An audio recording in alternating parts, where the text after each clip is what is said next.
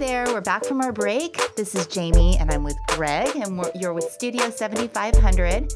And our guest just arrived. We have with us today Jennifer Peterson, who is the chair of our Department of Communications here at Woodbury, and she's also an associate professor. So, welcome, Jennifer. Hi, thanks for having me. Of course, thanks for being here we probably should just start out by saying this whole radio station or podcast is a, the brainchild of Jennifer. So yeah, you're is, like our boss. yeah, she's our boss in absentia, right? yeah. So actually, just to talk about that a little bit. Um, when I was in college, I did radio at KALX Radio Berkeley, and I loved doing college radio, although I didn't do it for very long. And when I got here to Woodbury, I thought, hey, this would be a really cool initiative for the school. Right. And now that it's a lot easier to do radio because it's quote unquote radio, it's actually all online and we don't have to get bandwidth and we don't have to follow FCC rules. Um, I thought I would put together a proposal. So I did. And I sort of um, saw it through various committees and got approval and a tiny shoestring budget and got this wonderful closet sized space that we're in. And then uh, here we are. So this is great. Yes, I remember we discussed our show, Studio 7500, what, about six months ago? Maybe so, more. Yeah, yeah. And uh, I just love the idea. And I was telling you earlier today that this is one of the favorite parts of my job is doing this show. It is so much fun to actually meet the meet what meet the people who make Woodbury what it mm-hmm. is and so unique and right. special. Mm-hmm. So um, it, it, I just think it was a great idea. And how many shows do we have now? Well, I believe it's 14 or 15 wow, shows. And I just had a new proposal come in the other day. So we're always adding shows. And it's really exciting. I'm so thrilled to see the response. And um, it's been great. Awesome. Yeah. So, Jennifer, just tell us about yourself. Yeah. Your background. So, um, I have a PhD in um, film and media studies, although I was in an English department at the University of Chicago when I did that. Um, and then before that, I did my undergrad at UC Berkeley, and I was an English major there. So I'm sort of like a, a book nerd and a movie nerd, basically. Where did you grow up? In Santa Barbara. Okay. Yeah, um, but I am a first generation college student. My parents didn't go to college. Uh, they're smart people who didn't have the opportunity to go to college. So I was. And super... you really went to college. You yeah. made up for it. yeah, yeah. I was always like the nerdy one, reading books and you know doing well in school. So. So tell us a little bit about how you got interested in your field. Yeah, I guess I'd say I sort of fell into it naturally. Like in undergrad, I just liked literature. So I thought, hey, I'll study literature. And then in grad school, I really clicked with one professor at the University of Chicago. Her name was Miriam Hansen. And uh, Miriam taught the first film class I ever took because I could never get into them at Berkeley. They were always impacted and full, and I would like get on the lottery and I wouldn't get in. So in grad school, I finally got in because it was a smaller school, and uh, I really clicked with Professor Hansen. And I did really well in her class, and I won an award for like best master's thesis in the department. And so it was kind of like from there, I just thought, hey, this is fun. I'll keep doing it. Um, but I did not set out to be a professor. A lot of people who are professors wanted to do that from day one. A lot of professors have academic parents, but I don't have either of those. I just kind of love what I do. And then now that I've been teaching for a long time, I love students. So, as you say, like it's so great to interact with students and see what makes them tick and just get to know them. It's a total joy. Now, Jamie also went to Berkeley. Oh, no way. Yeah. Good. Yes. I, when I was re- reading back on your background, I yeah. noticed that we were both um, at Cal at similar yeah. times. So, yes, right definitely a great time. I yeah. studied communications. Oh, cool. So, um, I stayed in that field clearly, and it's been it's been quite it's been wonderful. I, yeah. I love it. But um, back then, did you know as an English major, what mm-hmm. did you think you wanted to do? I wasn't really sure actually, and they didn't give us any training in career preparedness. I'm sure you right. had the same experience. I mean, this was a while back. Mm-hmm. So um, I graduated and got a job in a bookstore, and I realized that I didn't really want to do that. I thought for a while I wanted to be a creative writer because I was writing short stories and mm-hmm. poetry and wanted to express myself. So I applied to some creative writing programs and didn't get in. And then I got in at University of Chicago Um, and they had this sort of creative writing program, but it, it, I ended up not doing that. So I didn't really know what I wanted to do. Right. So you just kept going to school, which is Yeah, fine until yeah. something in, your path led to this. So yeah, is- yeah. I feel really fortunate to be Yeah. able to teach uh, film and media, and it's you know studying stuff that I love, talking about stuff that I love, sharing Mm-hmm. it with students, and also like kind of I feed on their energy. You know, they're I always ask them what they're into as Right, well, Right.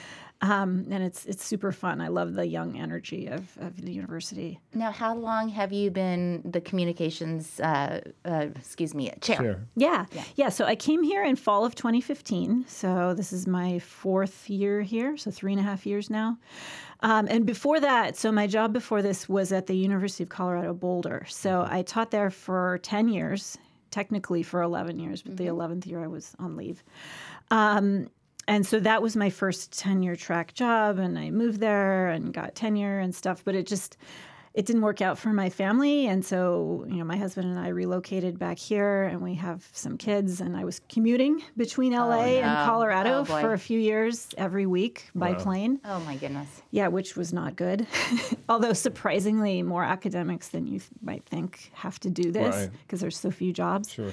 so um, finally i was like this is not sustainable for my health and life Now, um, it's interesting. We ask students and alumni this Mm-hmm. all the time. We say, and and it, this is pertinent to you now. Mm-hmm. Did you know about Woodbury when you were at Boulder? I did not, although I have to say, so I lived, after I graduated from Chicago, I moved back to California, being from California. Um, and then I lived in LA for a while, and I did hear about Woodbury because I have friends who are architects, and my husband now is an architect. Uh, so I had a friend who was teaching here, like back around 2005 or so. So I Oh, had okay. heard of it. And then uh, when we moved back here during my commuting years, I actually was neighbors with Ingalill Wahlroos-Ritter. Oh wow, And uh, that's she, our dean of architecture, by the way. yeah, and she's fabulous, and she became a good friend, her and her family. So I did know about Woodbury, but I didn't know about the School of MCD. So when I heard about the opportunity to apply for a job here, I was super excited. And then, um, long story short, after a while, I ended up getting the job, and I was thrilled to be able to stop commuting and, and to contribute here and be a chair of a program because I was not a chair at Boulder. I was just a regular old professor. So. So, so another thing we like to ask too is, you know, we did this last week. We had a grad student on or a graduate who was in our grad program who had gone to the University of Arizona. So, you know, having taught at at, at um, Boulder. Boulder, I was going to say they call it CU, right? They do. They Yeah. call it CU, which is confusing. Back in our from, day, it was Boulder. Yeah, well, and, and coming from UC, Right, I think that's CU why they call confusing. it that. Yeah, But uh, anyway, Yeah. uh, uh, the Buffaloes, right? Yes, yeah. the I used to live in Colorado. Oh, too. yeah, so um, anyway, um, you know, bigger state school Mm-hmm. Versus the experience here is smaller. You know, some people say boutique, Mm-hmm. um, but you know, a smaller private institution. Can you talk a little bit about the you know compare and contrast? And Yeah. it doesn't all have to be. We're very authentic here. yeah, yeah. Positives, negatives. Yeah. It's interesting to hear. Yeah, yeah, that's a good question. It's very, very different. Um, I really love the small class sizes here. So for me as a teacher, the biggest upside is the small classes, and I get to know my students well, and you know that's usually really good because I, I tend to really like my students quite a bit. Um, and it's nice to learn all their names, you know. Right. At Boulder, I had a class that I always taught film history one and two. It had 150 students, and you know, I wouldn't know more than like the 10 of them. Right. So, yeah, I mean, sometimes there are fewer resources. Like, you know, Boulder had a radio station. I never participated in it though. So, it's been really cool to like start a radio station and participate in it. And I feel like because we're smaller, we are theoretically more nimble and ca- can get more stuff done here. Um, so, I, I like the kind of neighborhood vibe here. Um, and I enjoy having more responsibility than I did at Boulder. And maybe this is controversial, Mm-hmm. but I've uh, but since you know we have a faculty member here, we don't have tenure here. Mm-hmm. Right, can, right. Can you talk about the difference? Yeah, yeah. Well, here I'll be honest with you. That was like a gut punch to give up my tenure, Right. Um, at an R one school, And I am a researcher and a scholar, and I've been trying to maintain my research. Um, but it's hard because there's a heavier teaching administrative load here. So that's one of the drawbacks. Um, I would love it if they would institute tenure at Woodbury because I think the quality of the instructors is good enough to do that. But that's controversial. Um, and not everyone would have to do it. I think you could either opt in if you wanted to, or if not, you could keep the really high teaching load and that would be fine too. It's just you just have to have like markers of productivity, whether you call it research, whether you call it teaching, whether you call it administration. Those are the three areas of academic work. Um, it's just sort of divided differently here. Um, so I've had to sort of shift my workload a little bit. But on balance, it's been really good, you know, for me on a personal level because I can live with my family. and uh, I've so far managed to keep up sort of my productivity, although I, I think it's fallen off a little bit. I've been trying to get this new book in gear for a couple years now, and I'm a little behind on that. So, Which I yeah, which I definitely want to talk about Yeah. in a minute. Your Yeah. the, the uh, books that you've published. But before we go there, I'd like to um, tell us about the communications department. And Mm-hmm. if I were a student and I was coming to you, let's just say at Discover Woodbury, and Mm-hmm. I wanted to discuss what the program entailed and, Mm-hmm. and what careers I might pursue after graduation. Um, what what would you tell that student? Yeah, so I tell them communication is a big field. and so we have tried to sort of divide it into two camps. So the one camp is media studies, where we study film, TV, internet, new media. What are the stories you tell there? What are the forms, genres, histories, stuff like that. And that's good if you want to go into the entertainment business, maybe into production or um, development or some kind of admin job um, you know, and there's all the studios here. So that's a good pipeline for that. The other wing of communication that we offer here, we call strategic communication, and that tends to be more the kind of businessy side of things like marketing, um, brand development, um, social media marketing. A lot of our students want to go into social media marketing, um, publicity, you know, stuff like that. So, um, that side of our our uh, curriculum is, I'd say, less robust because the faculty we have here, we have three full time faculty: myself, Professor Kristen Fuhs, and Professor Nicole Keating, and the three of us are a little more on the media studies side.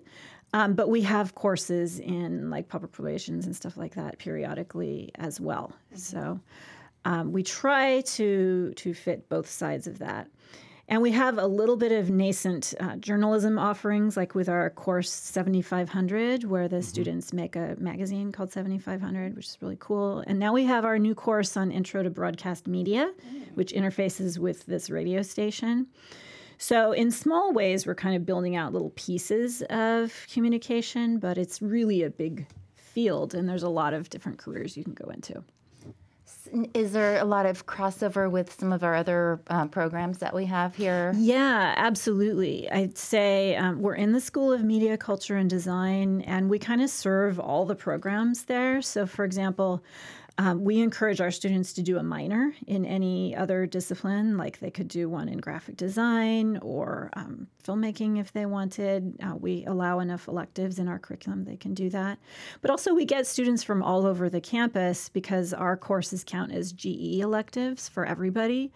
So, I usually have students from architecture, business, um, psychology, like all over the campus in my classes, which is cool. Excellent.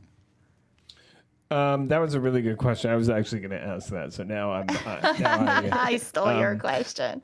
but but even like you mentioned, um, the media, um, you know, concentration and and a lot of the students wanting to do social media marketing. Yeah. Um, so is there any interaction between like the the marketing um, major that we have in the School of Business, or is that not something? that you've done? Not a ton. I, I think there could be more. I kind of wish there would be more. Occasionally, I'll have a student who's doing a minor in business, um, but it's kind of a natural fit to pair the two together. Um, so, but you know, there's not a ton of collaboration there at the moment, although there certainly could be. So if you have a prospective student, uh, I'm, we're always curious about this because, and to a large extent, and you'll find out. I always make fun of this. My questions are like 20 minutes, so just you know, It's bear okay. with me. Cool. Uh, but we often speak to prospective students, or at least that's who we try to speak to. Um, and if you're a prospective student now, and, and I imagine many of them are thinking, yeah, I want to be an influencer on mm-hmm. Instagram and all of that stuff. How do you take someone like that mm-hmm. and turn them into a professional? Yeah. Yeah. that may be a, a challenging question answer off the cuff like this, but I'm, Mm-hmm. I'm sort of curious about who the prospective students are that come into communications Mm-hmm. and then what they're like when they leave. Yeah, it's hard to say because they're all different kinds Sure. of people, but I'd say so. My background is in the humanities, so I am not totally pointed towards entrepreneurial stuff in the way I teach media studies. Um, so, what I might say to that student who wants to be an influencer is like, well, what does it mean to be an influencer? And is that really influencing the culture? You know, if you have 75,000 followers on Instagram, what does that mean? Let's think about that critically. And then let's look at some histories of older forms of media and think about how is this really new or not you know? And as a historian i like to talk about how a lot of what we see with digital media seems totally new but it's actually has precedence in previous forms of media. Um, so probably where i would take it is in a direction that some students would find fascinating and others might be bored with. Um, but i would try to get them to think critically and historically about their concept of what it means to be an influencer. That said, I would hope that maybe these skills would help them be a better influencer, but you never know. It sort of depends on the person and how that kind of critical thinking mixes in their their whole um, approach to their career. Jennifer, uh, can you tell us about um, some of the internships that your students um, uh, do while they're um, at Woodbury? Yes, so we have had students do some really cool internships. Um, at KCRW Radio, we had a great. student do that a few years ago. Um, this is a student who now has a radio show here. That's Malik Walker, Rahima Radio. Oh, great. Yeah, and he had a really cool internship there uh, where he got to meet Nas, his hero, one of his heroes. Nice. Um, we have had students do internships at various studios around here. Um, actually, one of our big success stories, um, in addition to Malik, I'd say, is um, a student. I don't know if I can say students by name, but we have Yeah, a student, sure. um, Nick Santos, who did an internship at Bad Robot, which is a production company that uh, it's J.J. Abrams' production company Oh, great. she ended up getting a job there. So she Nice. works there full time, which is a total score. Wonderful. And um, she's super smart. And, you know, I think she's a, uh one of our great success stories. Someone who really kind of, I saw her blossom while she was here and, and learning about media and history and identity and politics. And then, but she's like a movie nerd, right? And she's a storytelling junkie, kind of like I am, right? And so she found her place. And I think she's going to have a great career. But she got that out of an internship. That's unusual. Usually you get an internship and you're done. But I think they really loved her because she's awesome. Right. Um, I had a student last fall who did a really cool internship at um, the NFL Football League, and he Oh, wants to go go into the sports industry if he can. So I'm hoping that might pave the way for him. Um, we have a kind of pipeline to the Burbank Chamber of Commerce for a standing internship there. So I'm hoping to set a student up with that right now. I'm not sure what's going to happen with it So but it's really all over the map right because i like to say that like communication is kind of like the english degree of your right you know where like students who are interested in a lot of stuff but they don't totally know what they want to be yet Right. they can come here Right. get some skills in communicating right. um, and then hopefully that's applicable to almost anything It's true. Yeah. Well, that's the thing. This may sound like pedestrian or whatever, but we've often talk about communications. You know, the ability to communicate. It, it's something people sometimes take for granted, but not very many people are good at it. Yeah. and uh, it seems like a skill that's really falling away. Yeah. And I don't know if you have any comments or, or thoughts Yeah. about that, but Yeah, well, I'm also bad at it a lot of the time too. You know, it's like a lifetime project. is trying to be a good communicator, and there's so many different ways. Like Right. not just in the workplace, not just interpersonally with your family or whatever, but you know, with strangers in public, and it's it's complicated. But yeah, because we now have this digital explosion of media, there's this sort of veneer of extreme communicability, but for all that's been added with speed and access, I feel like some things have been taken away in terms of. I don't know, IRL skills, in real life skills, and also maybe in terms of depth. Um, I'm a bit of a Twitter junkie. I'm sorry to say, but like I can't turn it off, and I love it. Do you but there's, follow us?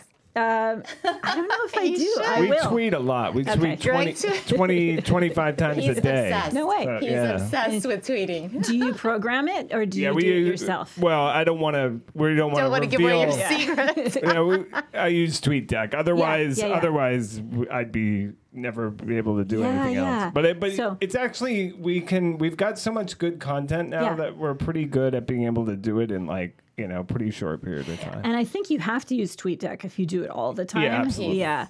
Um, You're and obsessed. We actually have a bunch of students here too who are really active on Twitter. They use TweetDeck. They they use all the different platforms simultaneously. You know, we have some pretty adept students. Yeah, we actually have two students who who essentially run our Instagram, and we, for- Awesome. and we just did, for example, an Ask Us Anything, Mm-hmm. um, which requires uh, you know some some uh, flexibility and and you know being up in the middle of the night answering questions, which is Yeah. something I was doing. But If you want to um, answer them right away, which you probably should. but you know, and I don't know. I was talking to Jamie about this, and Yeah. I don't know if, if you if you have any comment about it. But we were talking earlier because I'm kind of fascinated by this. Is and I guess it's kind of a marketing thing, but you know, a lot of things, you know, especially with this Ask Us Anything.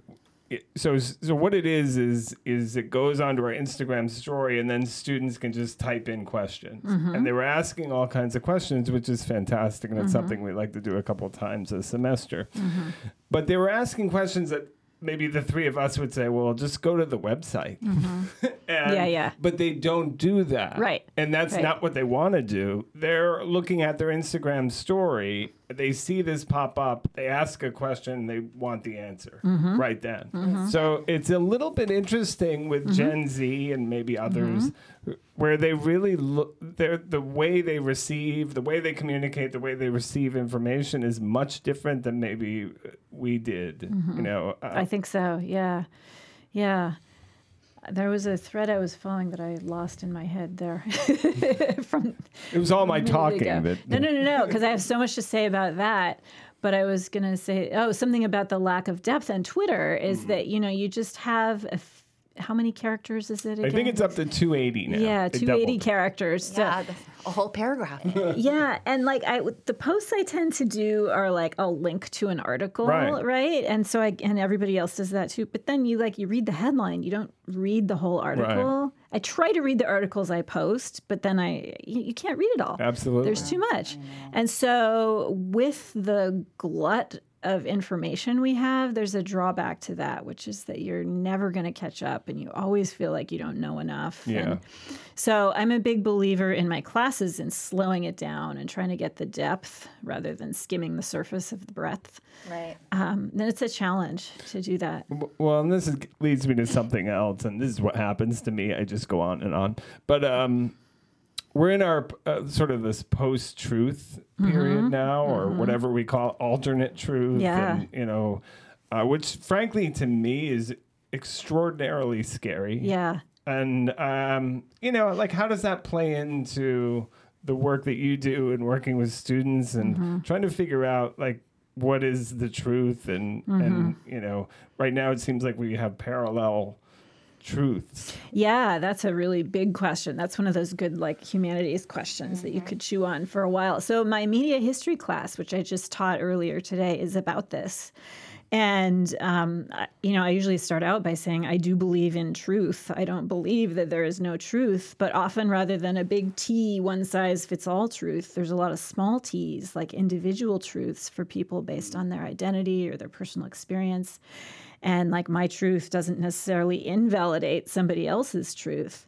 So we talk a lot in media history about publics and like finding different publics that you might connect with. And we've been talking about the history of the public sphere, uh, you know, the coming out through the invention of the printing press and development of newspapers, and how people would sort of cluster around different kinds of arguments or different newspapers that catered to different class spheres, um, and how you find your public, right? And how there was this idea of the commons was established there, the common place where people come together and debate matters of public interest, and how the commons is this big, messy place with competing points of view. And I think maybe it is a scary time in terms of this so-called post-truth thing but i think the answer to that coming from the humanities is to reassert the idea that there are truths.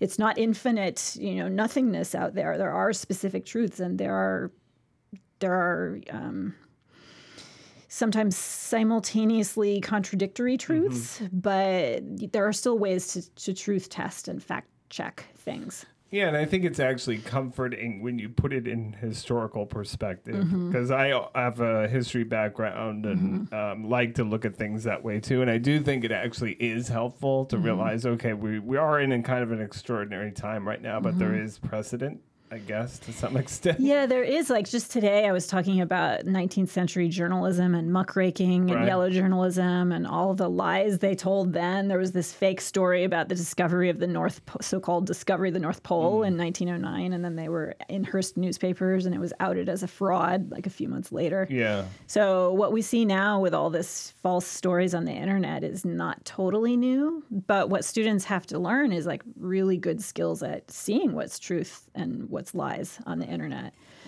Um, and there's a lot of lies on the internet, but they, they know that, you know. What is the the site that you can fact check stuff? There's like Snopes.com? No, yes. Yeah. Yeah, Who you- knows if Talk about going down the rabbit hole. yeah, I know, I know. But is they are good. funny. It's a Yeah. good reference. Yes. So let me ask you, Jennifer. We were um, talking to Ruben Ellis um, a while back, and when he was interviewed here, and we were asking about the professional writing program. And you know, this may be controversial too, but I, I'd love to hear your take on this. Um, I was I asked why is isn't that degree under the communications?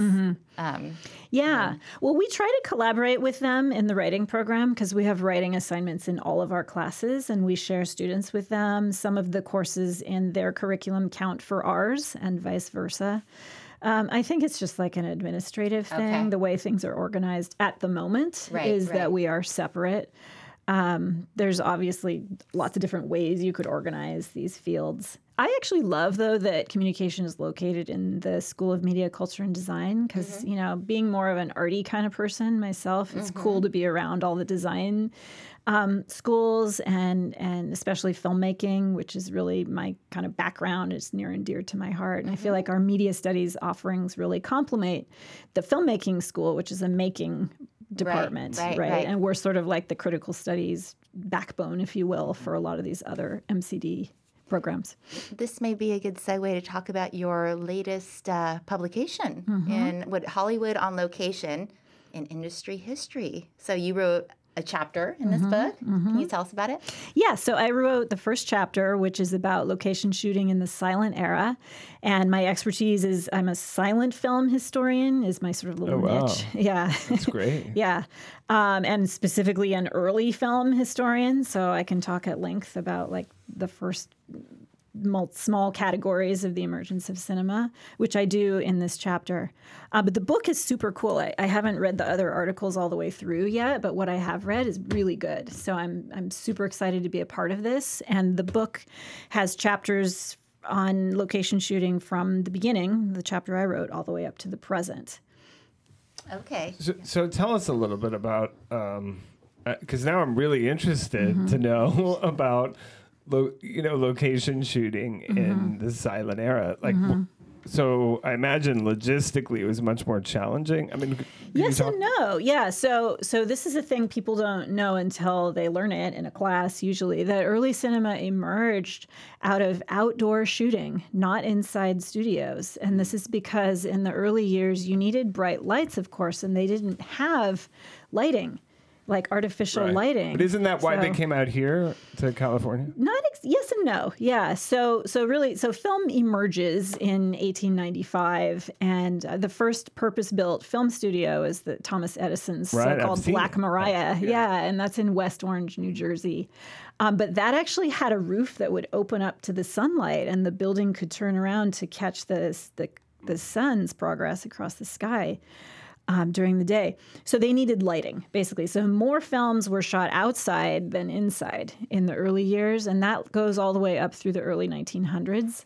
The first um, Cooper Hewitt lamps were not available until the like first decade of the 20th century. They're installed in the Biograph uh, studios in New York around 1903 or so, but still, it was easier and cheaper to shoot outside at first. And also, film wasn't primarily a storytelling medium at first; it was more like a method of capture. So, like early films, they're short. They tend to be like scenic views or parades or, you know, weird objects of interest like fairground attractions. So it was like showing off the median of like, wow, look at this moving Mm-hmm. Exactly. pictures. Yeah, and some of the earliest displays of cinema were more about the apparatus, the projector, than they were about the content on the screen. So, um, historians call the early period the cinema of attractions because this is about like fairground attractions, showing you something rather than telling a story. That's yeah, I love that stuff. And is there anything else you want? I know that we, we're actually going to be writing, um, doing a Q&A with Jennifer that we're going to be publishing on our site, and we'll definitely share that with you. But it's just basically about her chapter, and we have several questions that we asked her that goes way deeper into this. Yeah. And, So and by the way, that. if you want any of our content, visit woodbury.edu slash news. You can find it all there. So now, um, I think I was I reading in your questions that um, you know it's easier now to film outside, right? Well, now it's it's sort of different. I mean, so what I say in my chapter is that what we think of as location shooting now didn't really come into play until the Hollywood studio system was in place. And we say that happens around 1917. It's the beginning of the so-called classical Hollywood period where you have studios, vertical integration in the industry, and then once you have the studios, then the idea of location work makes sense because it's not the studio, right? Um, so it's it's always hard to say does it cost more or less to shoot on location? In general now they would say it costs more to go on location because you got to take everyone there.